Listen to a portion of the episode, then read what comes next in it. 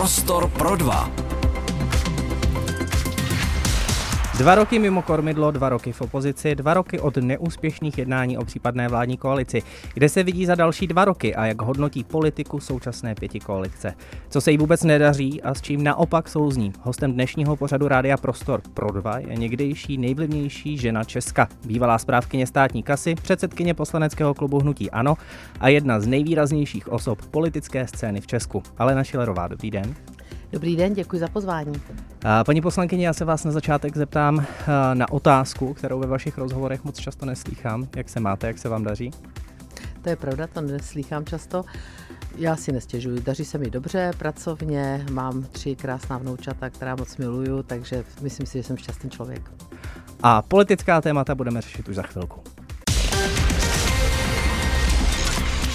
Prostor pro dva. Každý všední den ve čtyři odpoledne na rádiu Prostor. V rámci politiky pěti koalice vám momentálně nejvíc pravděpodobně leží v žaludku eh, změny v důchodech. Ono se to nazývá důchodovou reformou. Vy sami tvrdíte, že o důchodovou eh, reformu nejde. Vznesli jste už i ústavní stížnost, to teda eh, předpokládám pro kvůli tomu, jakým způsobem byla ta reforma nebo ten zákon prosazený. Co si od ní slibujete? Tak mě to samozřejmě v žaludku leží mnohem víc, hlavně konzolidace veřejných financí, daňová politika, to bychom tady mohli mluvit dlouho, ale vy se ptáte na tuto konkrétní věc, tak vám samozřejmě odpovím. My jsme podali už dvě ústavní stížnosti, ano. dva návrhy na zrušení části zákona, ale ta první byla kvůli zpomalení valorizace černové mimořádné valorizace, ano. čímž vlastně byla tato valorizace zkrácena v průměru asi o 7 tisíc jenom letos a mělo to dopad i na ten další rok a požádali jsme ústavní soud, aby eh, nařídil veřejné jednání a navrhli jsme předvolat ministry Staňura, Staňury a Jurečku a v obou dvou těchto bodech nám ústavní soud vyhověl a to jednání bude 10. ledna příštího roku a tam samozřejmě budeme bojovat za 3 miliony, téměř 3 miliony důchodců. Teď často zmiňujete ve svých rozhovorech eh, navyšování věku odchodu do důchodu. Tam vidíte problém kde? Tak já ještě eh, navážu na to, co jste řekl v první větě. To není žádná důchodová reforma, to je taková forma porcování, částečné porcování parametrických změn, které tato vláda dělá. Ale na důchodovou reformu čekáme už poměrně 30 dlouho. let, máte pravdu. 30 let to nebyla výhrada jenom vůči této vládě, jenom to byla výhrada vůči tomu, že to nazývají důchodovou reformou. Takže ať to nenazývají. A to, co se mi teď konkrétně ptáte, tak to je další, eh, další kolo tady těchto eh, určitých parametrických změn, se kterými přišel ministr práce sociální věcí Jurečka a poslal je do takzvaného vnějšího připomínkového řízení. Tam samozřejmě těch věcí je víc. Mm-hmm. Většina těch věcí ani se netýká vůbec ani těch parametrických změn. Nicméně na to, co se mě ptáte, jsou tam takové dva klíčové body tohoto to nové právní úpravy. První z nich je pozdější odchod do důchodu, protože dnes je zastropován na věku 65 let. A druhá část, tak k tomu se možná ještě dostaneme, je trvalé zpomalení mm-hmm. růstu důchodu. A vy jste se ptal na ten pozdější odchod věku do důchodu. No když řekne se A, tak se musí říct B. Nemůžeme bez dalšího zvednout jenom odchod, věk odchodu do důchodu a tvrdit, že to je v důsledku toho, že se nám prodlužuje doba dožití. To je Což pravda. Je pravda. To je pravda. To já nespochybnuju.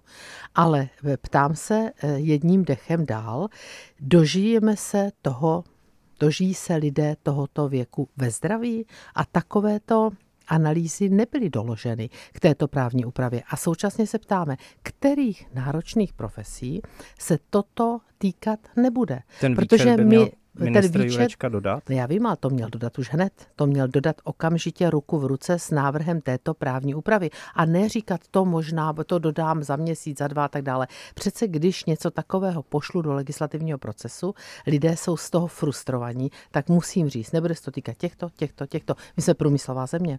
My jsme země s obrovským množstvím náročných profesí. Neumím a není právě, představit... já se omlouvám, že do toho skáču, ale průmysl a vlastně ten pozdější odchod do důchodu se převážně týká týká uh, lidí dnešních třicátníků, kteří by měli odcházet někdy Není to pravda, 60. pane rektore, není to pravda.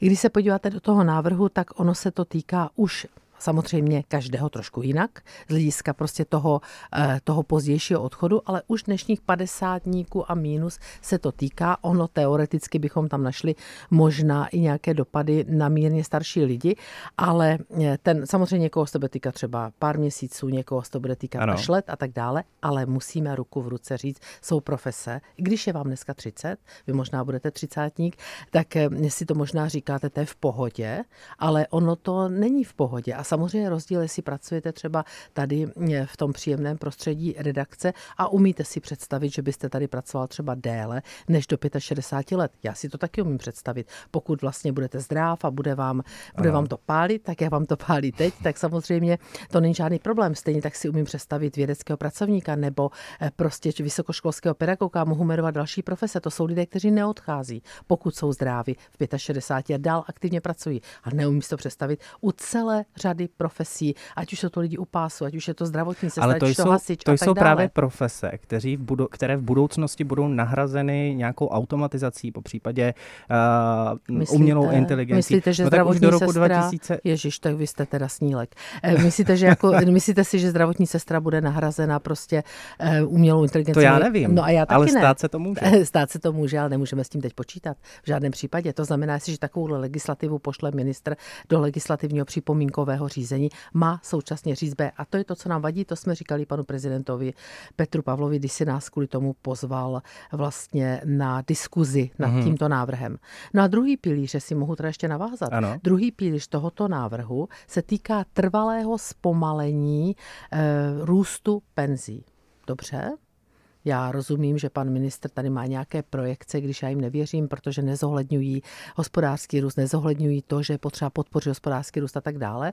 On má projekce, které eh, prostě projektují nárůst tady tohoto eh, systému důchodového, kdyby se nestalo vůbec nic, ale eh, druhým dechem zase říkám, řekne-li A, že chce trvale snižovat důchody do budoucna, ten růst důchodu, tedy ne zpomalovat, důchody, zpomalovat růst. růst důchodu, ať mluvíme přesně, tak musí říct, čím to nahradí. Nebo my chceme říct, že lidé nebudou už ty peníze potřebovat, že to je v pohodě, Ale že prostě nebudou mít o... takové nároky. Já ještě jednu větu si dovolím, pane redaktore, potom musí říct, čím se to nahradí. A třeba se to může nahradit tím, že se bude přispívat do třetího pilíře, Spousta lidí dneska si nešetří na důchod, ale nedělá to, protože by byli nezodpovědní, dělají to, protože na to nemají. Tak motivujme zaměstnavatele a tím na to přispívají, třeba tím, že jim dáme nějaké daňové benefity. To neřeší ten návrh. To je to, co nám vadí.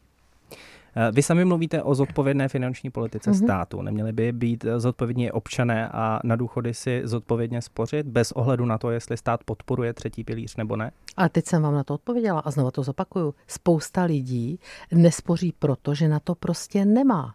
Že ty životní náklady je tak drtí, že nemají na to, aby si spořili. Oni nejsou nezodpovědní.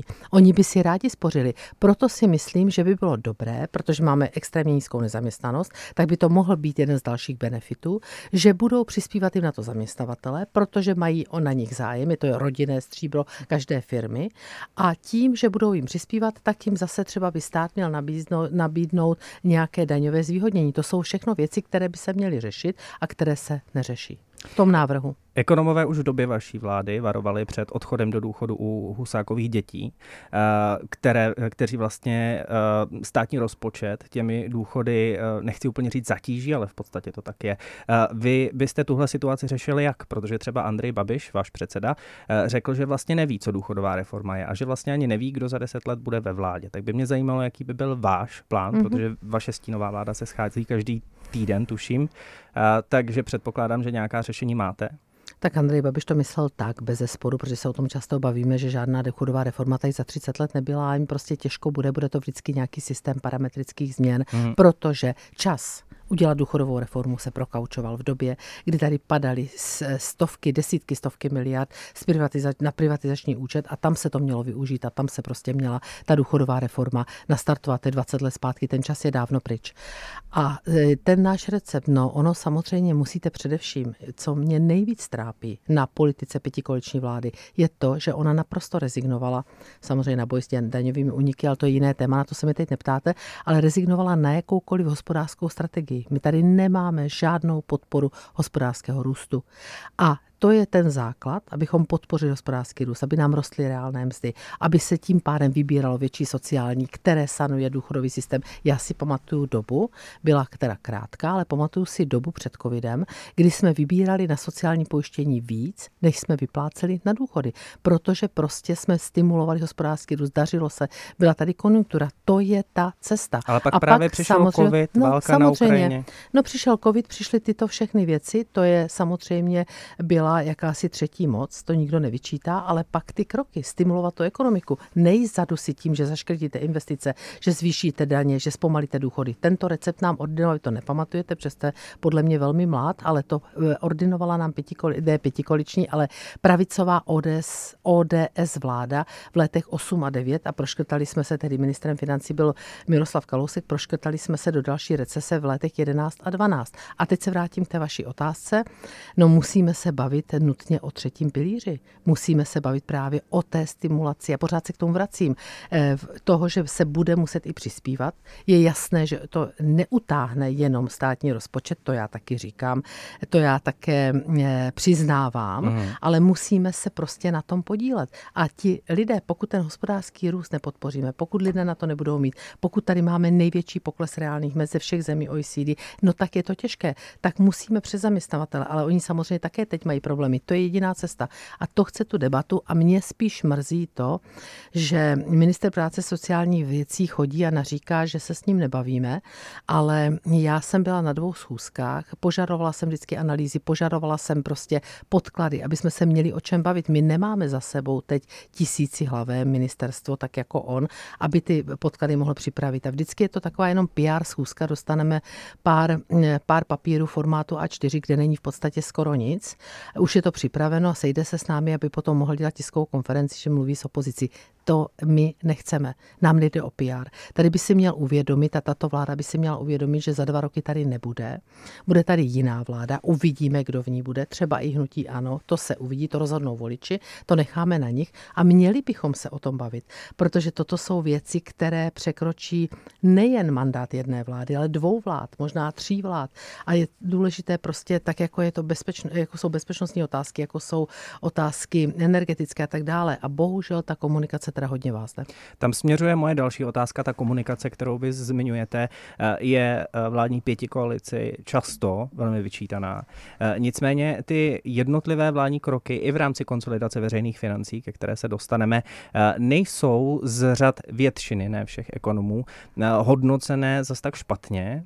Většinou se shodují na tom, že pokud to budeme známkovat jako ve škole, tak je to známka horší dvojka, lepší trojka tak eh, ta konsolidace veřejných financí je prostě potřeba. Eh, opasky si musíme utahovat jak my, tak vláda a mně trošku přijde z vašich prohlášení, že jsou občas jen uh, mířená na uh, voliče z, ze uh, nízkopříjmových skupin, kteří prostě chtějí slyšet to, že dostanou za něco nějaké peníze. Jen tak. Myslím si, že děláte zkratky, mediální zkratky, které čtu každý den v headlinech a v titulcích, takže se na vás nezlobím, že jste na ně taky naskočil. No, uh, já to si, jsou mediální zkratky, já si, to jsou fakta. Ekonomové, ekonomové, no já si to nemyslím. Ekonomové, kteří ekonomové? Já velice často vidím a viděla jsem tu bombastickou tiskovou konferenci v květnu letošního roku, kdy na vládě seděla celá řada ekonomů, především z bankovních, velkých bankovních domů. No tak velkým bankovním domům samozřejmě tato vláda jde na ruku. To jsou, banky jsou jední z vítězů vítězů této krize. Banky, energofirmy, eh, potom zbrojaři a dneska jsem dodala i e, řetězce, protože jsme se dozvěděli včera tu zprávu, že nakonec, to, co já tvrdím už celou dobu, několik týdnů konzistentně, že vlastně nakonec nám žádné ceny potravin nepoklesnou. Já si myslím, že konzolidace veřejných financí je nutná. My jsme měli připraven naši konsolidaci a měli jsme tempo, které odpovídalo zhruba 40 miliardám, možná později 50, čili půl procentního bodu snižování schodku. A když se podíváte, tak tato vláda jde nakonec navzdory všem svým prohlášením, jde úplně stejným tempem. My se pouze lišíme v tom, v těch prostředcích, které bychom k tomu zvolili. Proč tato vláda rezignovala na boj šedými, s šedou ekonomikou? Když se podíváte... Teď a nebo, mluvíte o EET? Nejenom o EET. Nejenom o ET. Protože z EET, EET se vybralo nějakých 5 miliard, což samozřejmě ale není to tvrdí, malá, To je částka, samozřejmě krásná ale... částka, ale kdybyste si přečetl eh, jeden z rozhovorů zhruba asi před měsícem generální ředitelky finanční zprávy, která v době zavádění ET stála u kolébky, byla to tehdy náměstkyně ministra financí Babiše, tak ona potvrdila, že by ten výběr přinášel až 20 miliard ročně. To jsou čísla verifikovaná ministerstvem financí, to dělají pořád stejní úředníci. Nedávno, to, eh, nedávno vydal k tomu zprávu nejvyšší kontrolní úřad a mluvil o tom, že skutečně tady opět slábne boj s šedou ekonomikou. Kvantifikoval to až na 70 miliard ročně. Já dokonce, já jsem to kvantifikovala dokonce na menší částku, 20 miliard EET, 50 DPH, takzvaný VAT cap, neboli díra ve výběru DPH.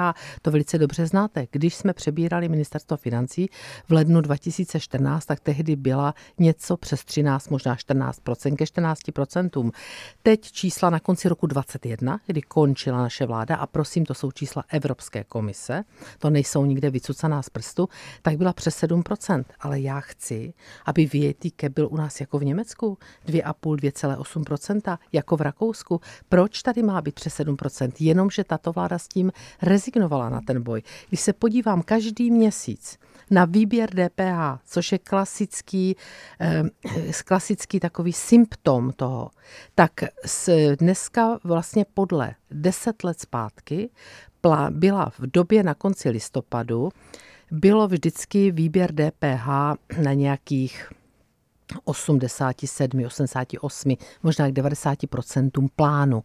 Teď jsme prostě na nějakých 83%. Jeden procentní bod je téměř 6 miliard. Čili to je ono, to jsou přeshraniční nákupy. Spousta lidí ano. u hranic nakupuje v Polsku, v Německu, v Rakousku a tak dále. To je jedna věc.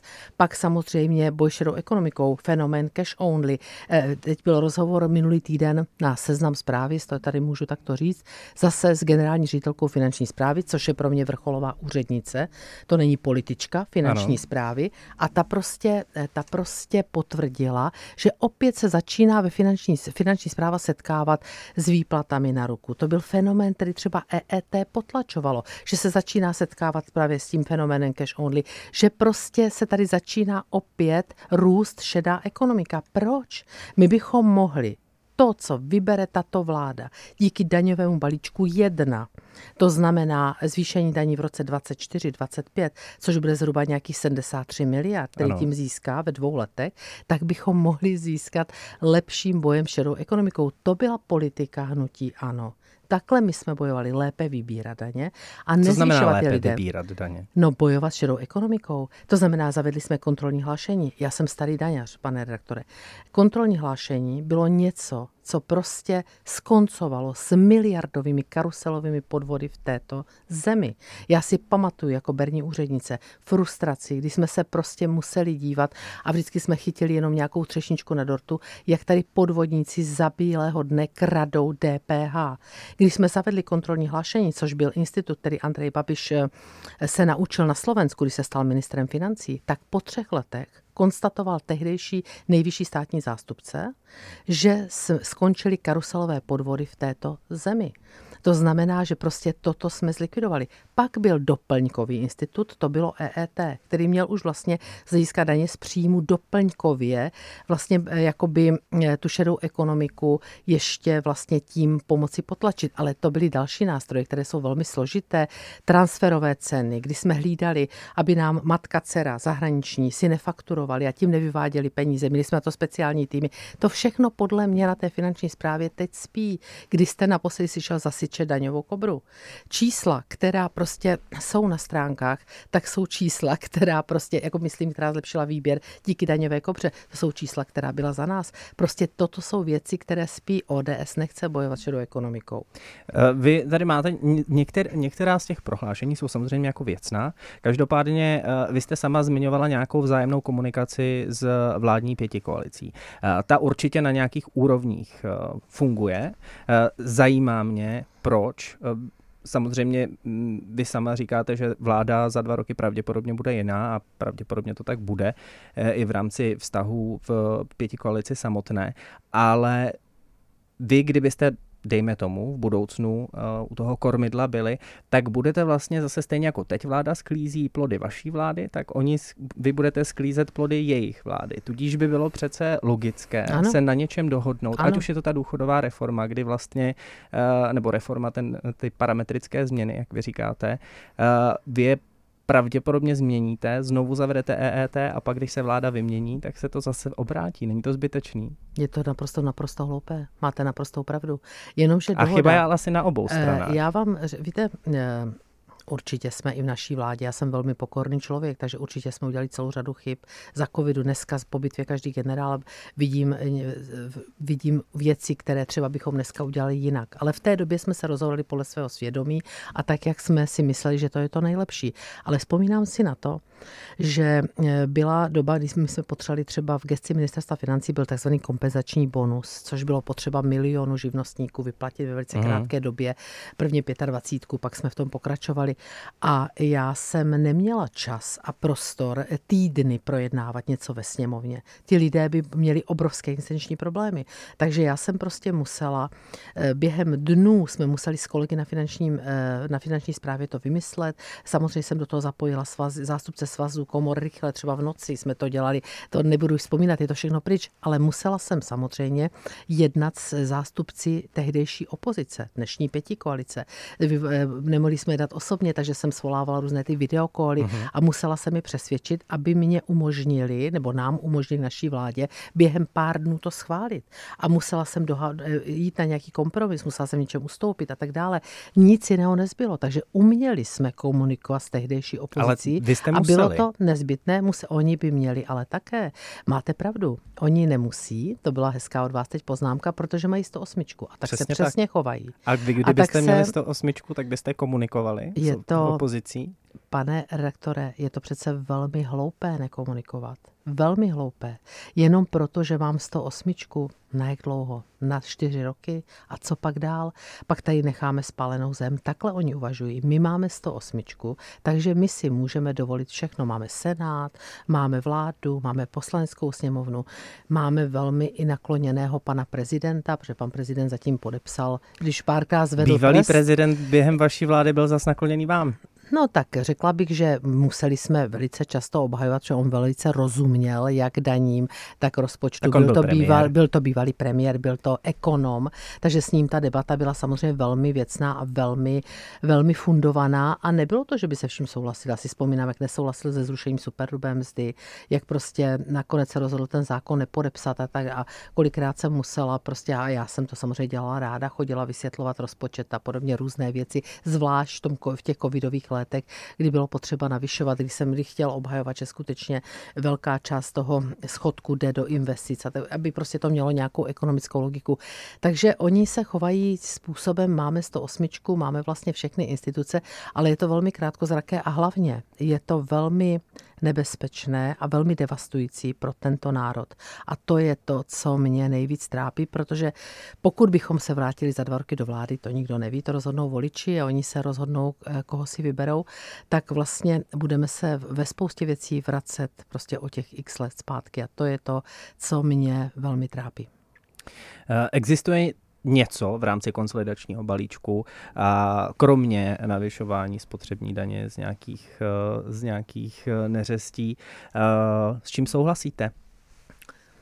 Určitě jsou to ty spotřební daně s závislostí. Je to zvyšování daně z hazardu. Tam dvakrát hrozilo, že se sníží. To byl velký boj ve mm-hmm. sněmovně. Ehm, některé daňové výjimky, ale těch je velmi málo, protože oni eh, šli na daňové výjimky sociálního charakteru a to je prostě velmi špatně. Teď se zase řeší, že snad se budou zdaňovat eh, podnikové školky, no tak to jsem prostě, to je prostě vidět, že to je nepromyšlené. V rámci vůbec, benefitu. V benefitu, protože vlastně se zastropovaly benefity a od 21 tisíc nahoru se všechno bude vlastně zdaňovat, což jsou i firmní školky. A teď se řeší, jak se vlastně ohodnotí ta firmní školka. Ale to jsou věci, že vidět, že to nebylo vůbec prodiskutované, že tam neproběhlo. Vemte si, že tohle dokonce zaznívalo, pane rektore, v připomínkovém řízení. Tam zůstalo přes 400 nevypořádaných zásadních připomínek. To jsem jenom říkám jakoby na okraj. To znamená, že toto jsou věci, ale těch je velmi málo, protože my bychom skutečně prostě tu cestu zvolili úplně jinou. My bychom nešli touto cestou. A mě hrozně mrzí, že tato pěti koalice vyhrála volby nechám teď Antibabiše, ten je jediný, drží pohromadě, ale vyhrála volby na tom, že nebude zvyšovat daně, vyhrála volby na tom, že nespomalí valorizaci důchodu, to tam je vysloveně řečeno, a že seškrtá ty desítky miliard na výdajové straně. Provozní výdaje, jen pro vaši informaci, ty naopak rostou. Každý rok rostou. Uh, co se týká, uh, co se týká stávek, jak je třeba vnímáte? Protože hmm. vládní pětikoalice hovoří i o tom, uh, že je to určitým politickým nástrojem opozice. Vy jste nějakým způsobem jednali s odbory? Hmm. Tak to nevím, jak to vládní pětikolice myslí. My jsme se neúčastnili aktivně těch stávek, my jsme podpořili. Ale podpořili, ano. ano. podpořili jsme je, protože chápeme ti, ty důvody. Jednali jsme, tedy nás požádal pan Ďurčo, což je vlastně Kovo, eh, Kovo eh, největší mm-hmm, svaz ano. Kovo, ale byli s ním i další zástupci. A jednali s námi, s Karlem Havlíčkem, se mnou a s dalšími kolegy ze stínové vlády a vysvětlovali nám ty důvody. My jsme jim řekli, že se nebudeme účastnit eh, žádných stávek, že prostě nechceme politizovat tady mm-hmm. tuto akci, ale že je chápeme, že podporujeme, že tím důvodům rozumíme. Konec konců vlastně i vaše vláda čelila eh, stávce eh, učitelské, tam tehdy tučím se zapila skoro polovina škol. Mm tehdy... Přestože platy rostly.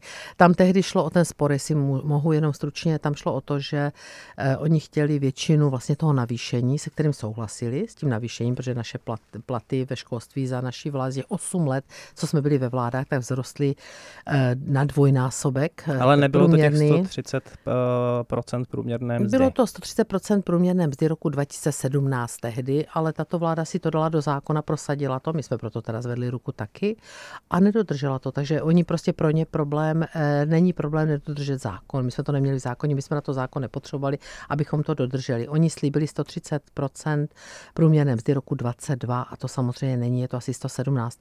No a ta stávka tehdy byla proto, že většinu toho navýšení chtěli odbory do, e, do těch tarifů, a ne, ne část. Mm-hmm. A vedli spor tehdejším ministrem, ale nakonec jsme našli kompromis.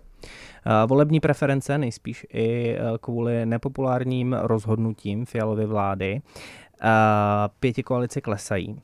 Naopak e, opozici, opozici rostou. E, vy, vy stojíte v čele.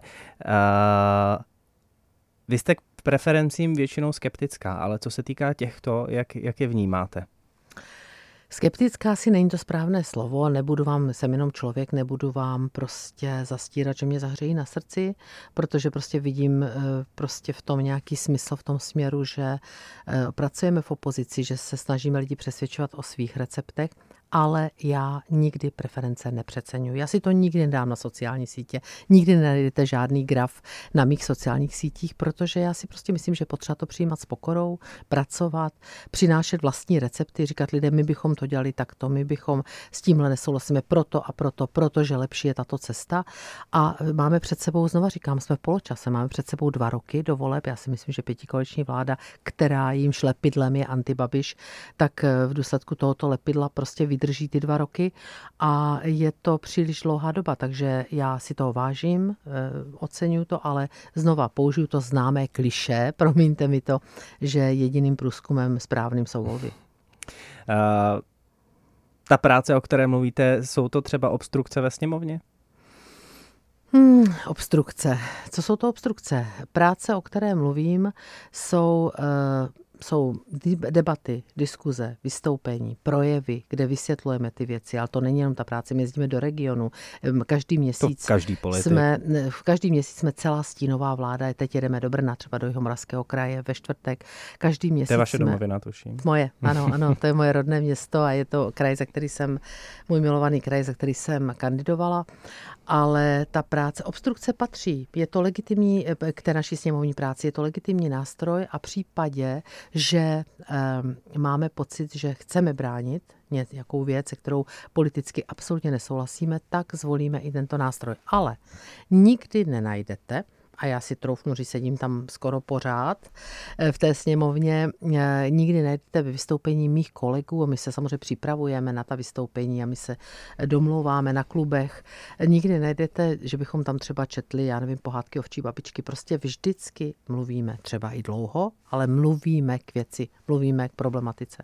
A není to zbytečné zdržování něčeho, když ve výsledku víte, že uh, ten uh, daný zákon stejně projde? A teď tím nemyslím mm-hmm. to, že byste se na to měli jako uh, lidsky řečeno úplně vykašlat, ale uh, z pohledu uh, sociálních sítí, kde jsem dnes konkrétně pročítal některé komentáře, tak jsou ty řeči v podstatě zbytečné. I z hlediska toho, že uh, zase naopak vy tvrdíte, že to voliči poslouchají, ale sledovanost uh, veřejnoprávní ČT24 je zhruba na nějakých 4% což není úplně moc tak nemáme jenom veře, veřejnoprávní ČT24, máme i jiné televize, které přináší velmi kvalitní spravodajský, spravodajské informace v podstatě Ale ne, neběží tam den. přenos z poslanecké sněmovny. A, ano, to máte pravdu, ale eh, kdy touto optikou, jak jste se mi teď zeptali, jestli to není zbytečné, no tak to bychom ty čtyři roky mohli tam někde si skutečně sednout do toho rohu, jak nám doporučovala paní Pekarová Adamová, šoupat nohama a prostě nedělat vůbec nic, tak to není cesta pro nás. V žádném případě. My jsme nejsilnější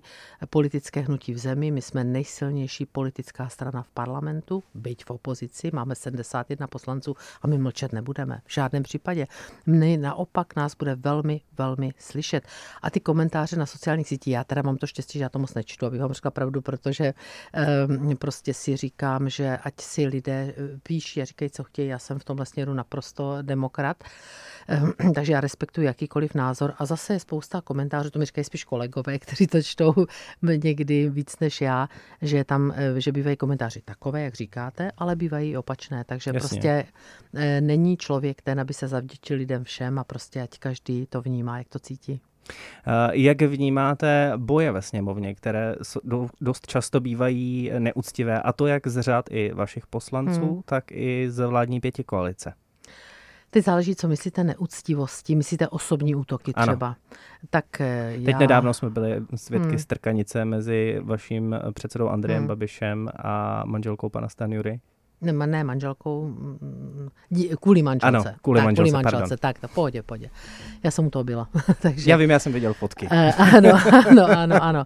No, mm, já se snažím a myslím si, že nenajdete žádný můj výrok, to bych se hrozně divila, aby taky existoval, že bych byla no jsou osobní, posměšné že bych ty byla, výroky. Že bych byla, dobře, tak někdy prostě uh, glosuji třeba, glosuji třeba, když uh, bych řekla, komentuji nejčastěji svého nástupce ano. Zbyňka Staňoru, tak někdy skutečně... Nebo předsedkyně poslanecké sněmovny Pekarovou Tak Adamkou. někdy použiju nějakou glosu, ale nikdy nic osobního. Já se snažím nikdy nebýt osobní, mě to je prostě absolutně proti srsti. E, prostě stalo se, co se stalo. Zas na druhé straně já lidsky Andreje Babiše chápu v tom směru, že já jsem po jeho boku už několik let a zažívala jsem prostě hrozné věci, jako když zneužili jeho velmi vážně nemocného syna e, v politickém boji. Byla jsem přímo vedle něho, když ho tam dovezli na, ten, na zahájení našeho mítingu. Bylo to, byly to hrozné věci a e, prostě musím zase chápat, že on někdy hold Eh, hold někdy prostě to vrátí a musí si pětikolice uvědomit, že když chce rány rozdávat, musí je umět i přijímat.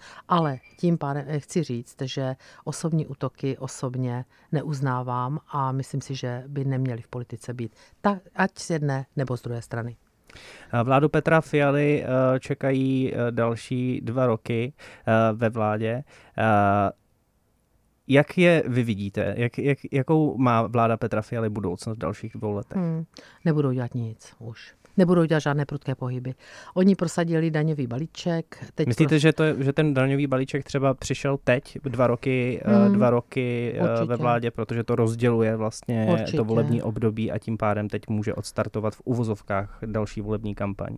No, tak já nevím, jestli odstartují další volební kampaň eh, dalších různých slibů, které nenaplněných, to si lidé ještě hodně čerstvě pamatují a ten balíček na ně dopadne příští rok, takže oni teprve teď budou příští rok cítit vlastně vlastně dopady toho daňového balíčku a bohužel, a říkám to se smutkem v duši, já z toho nemám žádnou jepičí radost, eh, do, bohužel ně dopadne i ten daňový balíček dvě, ten energetický, mm-hmm. který prostě v tichosti vetknuli do, eh, do státního rozpočtu s tím, že vlastně bojují s takzvaným národním dotačním biznisem. Jenom zapomněli lidem říct, že eh, skoro 50, něco mezi 50 a 60 miliardami, ono se liší číslo ministerstva financí na stránkách a číslo, které uvedla, uvedlo, nebo se dá dovodit z výpočtu rozpočtu ERU, že vlastně to přenesou do kapes našich domácností a firem. To mluví těch 68 miliardách. No, teda. ono je, my jsme mluvili, my jsme měli, tehdy jsme vycházeli z těch čísel, že je to zhruba 65, teď podle těch čísel ERU by to mělo být něco kolem 55, uh-huh. no ale to už je jedno, prostě zaplatí to domácnosti a zaplatí to firmy. To je další daňový balíček. Já tomu říkám daňový balíček dvě. A to ti lidé pocítí z, z prostě fi, lidé, firmy s plnou vahou příští rok. Ale na běžnou rodinu, zrovna uh, to, o čem mluvíte, uh, to vyjde na nějaké zhruba tři tisíce korun ročně. No, tak to říká, to se uvidí, jak to na koho vyjde. Já jsem poslouchala uh, experty v různých těch pořadech ano. diskuzních, experty vůbec nepolitické. A oni to odhadovali, že to, co říkáte, ta částka by mohla být u těch, kteří netopí elektrickou energií. Kdo topí, tak by to mohlo být až 10 tisíc korun. A kdo vlastně, ty samozřejmě tam záleží, záleží na té rodině, na té spotřebě, protože záleží tam to vychází na asi na 3 MW hodiny. Ten, kdo má zhruba 3 MW hodiny, samozřejmě také záleží, jestli měli stropy, jestli už jim skončila fixace. To jsou, stra- to, je, to jsou různé příběhy, ale mě už teda začínají lidé posílat různé faktury, mm-hmm. které jim přicházejí a není to hezké čtení. Takže já si myslím, že to je různé. No a fi- hlavně firmy. U firmy je problém. Tam ty stropy prostě nefungovaly. To znamená, tam skutečně odhaduje svaz průmyslu dopravy 200, 250, možná 300 Teď si vemte, že máme. Tady je podobný scénář jako u těch uh, nevypsaných profesí, které, kterých se nebude týkat, uh, který se bude týkat ty uh, odchody do předčasných penzí. Pan Stanjura, pan Stanjura slibuje, že, teda, pardon, Stanjura, pan ministr průmyslu Síkela slibuje, že naplánuje nějaký balíček pomoci pro firmy, proč pro velké není, spotřebitele. Proč už není ve, ve státním rozpočtu? Proč to se slibuje? Tak, prostě oni pořád něco slibují. Ale regulační úřad informoval o zvýšení té neregulované složky poměrně Pane. nedávno. Pane redaktore, První informace byla, že se ta regulovaná složka zvedne 81%. To byl první odhad ERU. A závazné, závazné rozhodnutí, eh, které bylo někdy před eh, týdnem, deseti dny, strašně to letí, říká ne 71, ale 68 nebo 67. No tak co to je za rozdíl? To je přece téměř minimální rozdíl. A proč už to není v rozpočtu? No protože zase potřebovali mít vyšperkovaný rozpočet 252, potažmo je to 270, protože 18 miliard je opět schodek SFD SFDI, to je číslo, které je potvrzené na můj dotaz ministerstvem financí, potvrzené na rozpočtovém výboru, takže schodek je ve finále 270, což jsou rámce. My nemůžeme podle zákona o pravidlech rozpočtové odpovědnosti mít vyšší schodek než 270 miliard. Takže oni to neměli kam dát. A teď budou zase hledat, kde by to z které kapsy vytáhli a podle mě jenom hrají na čas. Tato vláda pořád hraje na čas, nebo respektive o čas. Proto já si myslím, že oni teď budou hrát o čas a budou prostě nebudou už dělat žádné prudké pohyby, budou se snažit hasit ty, tu celou řadu požárů, které jim hoří na více frontách, ať už to školství, zdravotnictví, teď teda snad ho uhasili. Vyřešilo. Uvidíme, ještě není podepsaná smlouva, já mm-hmm. jako mhm. právník říkám, že ten ďábel tkví vždycky v detailu, takže já si do toho pátku počkám na tu podepsanou smlouvu. Každopádně je to velmi problematické a to bychom se dostali do velice podrobné diskuze odborné, takže to vás nechci tady zatěžovat tu naši debatu, ale samozřejmě mohu mít firmy a tak dále. Čili oni pořád tady hasí nějaký požár a vytloukají klín klínem a to prostě není žádná strategická komunikace, to není žádná hospodářská strategie. Takže já si myslím, že oni budou teď se snažit maxim minimalizovat ty škody, které napáchali a budou se snažit nedělat prudké pohyby a nějak to v té Strakovce přežít ty dva roky do voleb. Eh, všechna témata, která tady probíráme, směřují k jednomu, a to k nějakému hospodářskému růstu, který je eh, teď v podstatě žádný. Eh, Minusový, no. Jaký je, je, jaký je výhled do budoucna? Respektive, kdybyste byla poradkyní vlády, co byste jí poradila, aby dělali? No téhle vládě se poradit asi nedá nic, proto se taky obklopila samými tak bank, si bankovními, no já vím od, od bankéřů, no. Takže kteří samozřejmě byli také vítězi této krize. Se podívejte na Windfall Text, ta měla přinést bank 33 miliard, a přinese jednotky miliard a není schopen ani redaktor České televize, nedávno byla reportáž, získat informaci z ministerstva financí, kolik to vlastně bude od těch bank, takže to je, to je také samostatná kapitola. No, když se podíváte na ta čísla a budu citovat jenom renomovaná pracovní pracoviště. Česká národní banka spočítala teď ve, ve své poslední makroekonomické predikci dopad těch dvou balíčků, daňového a toho energetického, čili 1 a 2, spočítala, že bude mít dopad asi minus 1,4% HDP. Česká ano. bankovní asociace minus 1% takže to se pohybujeme nominálně někde mezi 77 až 107 miliardami do eh, propadu, o co přijde Česká, Česká republika. Kuriozně, a to nebývalo v minulosti, kam moje paměť sahá. Kuriozně ministerstvo financí je nejvíc optimistické. Přitom vždycky bývávalo konzervativní a nejvíc pesimistické a odhadlo to na minus 0,5, mm-hmm. tuším, eh, eh, toho dopadu. Já si to vysvětluji tak, protože ti lidé jsou pořád stejní a jsou to experti na slovo zatí, že prostě hold tam nedopočítali ten druhý energetický balíček, protože ty informace v té době neměli. Já to jinak si nemůžu vysvětlit. To znamená, že jsme v minusu a jsme v podstatě jako jako jediná země, když jsem viděla teď poslední čísla, myslím, že Eurostatu, která se ještě nedostala na, ty předcovidová čísla. na ta předcovidová Ale čísla. to se pořád nedostáváme k té radě. No, k té radě podpořit a stimulovat hospodářský růst. Musíte investovat. Proč se nám propadají kapitálové investice? Teď jsem se dívala na poslední čísla pokladního plnění ke konci listopadu. Propad je minus 3,1 eh, promiňte, miliardy do dopravní infrastruktury. Oni samozřejmě tvrdí, že jim rostou investice, protože tam dávají investice do obrany, ale to nejsou ty, které by stimulovaly růst. Takže my máme, proč jsme, proč zahodil, hm, proč zahodil premiér této země Petr Fiala naši hospodářskou strategii Česko jako země pro budoucnost. Tam byly kroky na do roku někdy 35. On to prostě strčil do, buď do skartovačky, nebo do toho nejposlednějšího šuplíku ve Strakově akademii a prostě strategii jsem neviděla žádnou této vlády. Já bych ráda třeba řekla, ano, toto je dobrý nápad, toto je dobrá myšlenka. Teď my máme takový potenciál, třeba my jsme nejlepší, já vám třeba uvedu příklad, my jsme nejlepší v třídění odpadu. Uh-huh. Já jsem teď na Jižní Moravě navštívila jednu firmu, která je geniální. Je to třetí generace rodinné firmy a prostě kdysi něco dělali jiného a teď se, pře, teď se vlastně ten svůj potenciál překlopili do takzvané cirkulární ekonomiky a vyrábět, nebudu tady říkat detaily,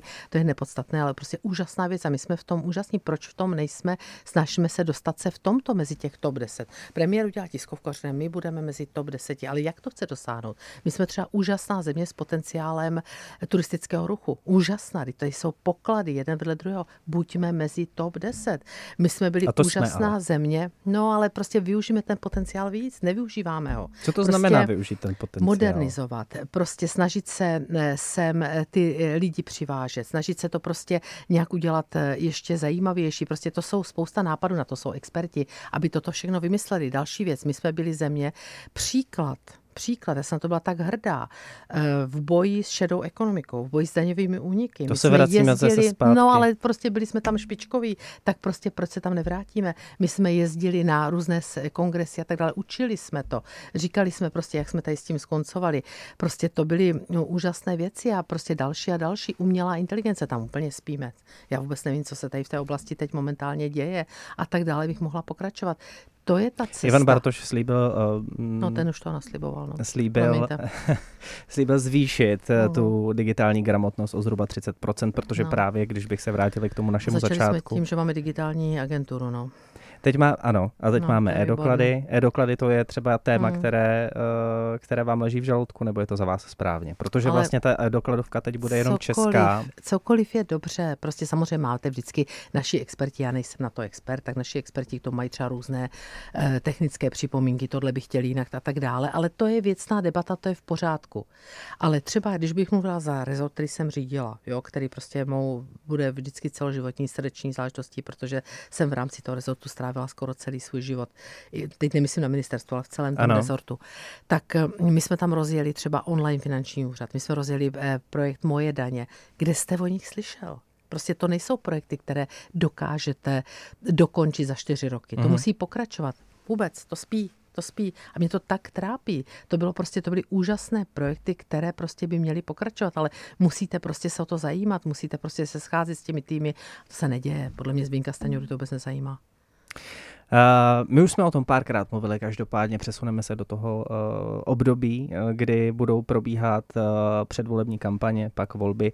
Uh, Když bychom se bavili eh, v rámci těch volebních, předvolebních průzkumů, eh, vy vítězíte, v některých eh, stojí na druhém místě ODSK, v některých, v některých SPD Tomia Okamury. Hmm.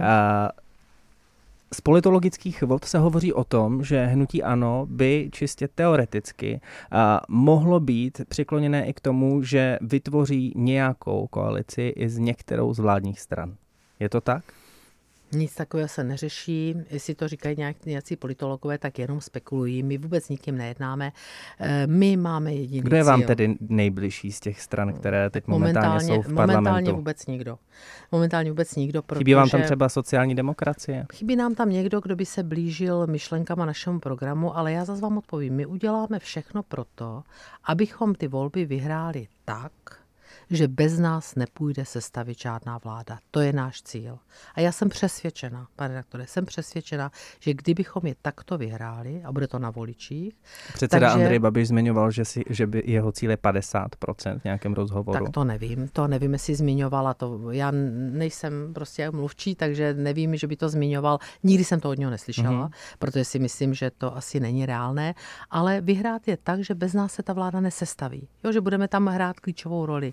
To znamená, že budeme mít prostě tolik poslanců, že bez nás neudělá nikdo většinu. A já jsem přesvědčena, že potom si budeme vybírat kolečního partnera a budeme si ho vybírat podle toho, kdo se bude blížit nám nejvíc svým programem a kdo bude ochoten dělat kompromisy tak, abychom mohli prosazovat většinu svého volebního programu. To je náš cíl. A bude současná poslankyně Alena Šilerová stát opět v čele státní kasy? To já nevím v tuto chvíli. To já nevím. Já samozřejmě plním funkci nejen předsedkyně poslaneckého klubu, která mě baví a dělám to skutečně značení, mě teda bavilo vždycky všechno. A dělám i roli stínové ministrině financí, důsledně prostě na tom pracuji, musím studovat všechny materiály, abych byla důstojnou oponentkou svému nástupci, protože já nemám za sebou teď to tisícihlavé ministerstvo a snažím se o to a uvidíme. No tak prostě může se stát, že budu. Eh, já ten rozhovor chci ukončit stejně tak, jak jsem začala. To bylo eh, otázkou, jak se máte. Každopádně končit to budu eh, s narážkou na to, že se blíží Vánoce. Jak se hmm. na ně chystáte? Tak já mám to velké štěstí, že mám už dvě dospělé děti. Oni mají svoje rodiny, mám tři vnoučata, takže oni mi pomohou. Prostě doufám, že František teď neposlouchá, že by tomu rozuměl, ještě věří na Ježíška, že e, mě pomohou s výběrem dárků, protože přece oni nejlépe ví, co ty děti potřebují, takže to jsem za to velmi vděčná. No a já budu chystat klasické Vánoce. K nám každý rok chodí rodina mého syna, že mají malé děti, tak eh, se snaží mi tak pomoct a ulevit vlastně s naše. E, takže já nachystám klasické Vánoce Vánoce, ale musím dělat eh, dvojí jídlo, protože oni eh, nejedí, snacha se synem nejedí rybu, takže mm-hmm. chystám kapra a chystám ale i eh, kuřecí řízky, které mají rádi, dva druhy salátu, protože oni někdo má rád z rodiny ten klasický, někdo zase má rád takový ten, jak se říká, za u nás vídeňský, to mm-hmm. znamená jen takový ten prostě bramborilák, okurka, vajíčko třeba případně, takže budu toho chystat víc cukrový, teda jsem požádala, to jsem si nechala upéct, protože to už prostě opravdu nestíhám Vánočku a tak zdobím vyzdobím stromek, dělám, vyzdobím dům a prostě takové ty klasické Vánoce a chvilku se zastavíme a užijeme z toho. Prostě pokud máte v rodině malé děti, tak je to prostě nádhera, to je obrovské štěstí. A máte spočítáno, jestli vás Vánoce vyjdou dráž než v loni? To nemám spočítáno, protože ještě momentálně nevím všechno, co budeme koupit. My si dospělí už nedáváme dárky, to je zbytečné, protože kdo co potřebuje, tak si koupí, takže už jde vlastně jenom o ty děti.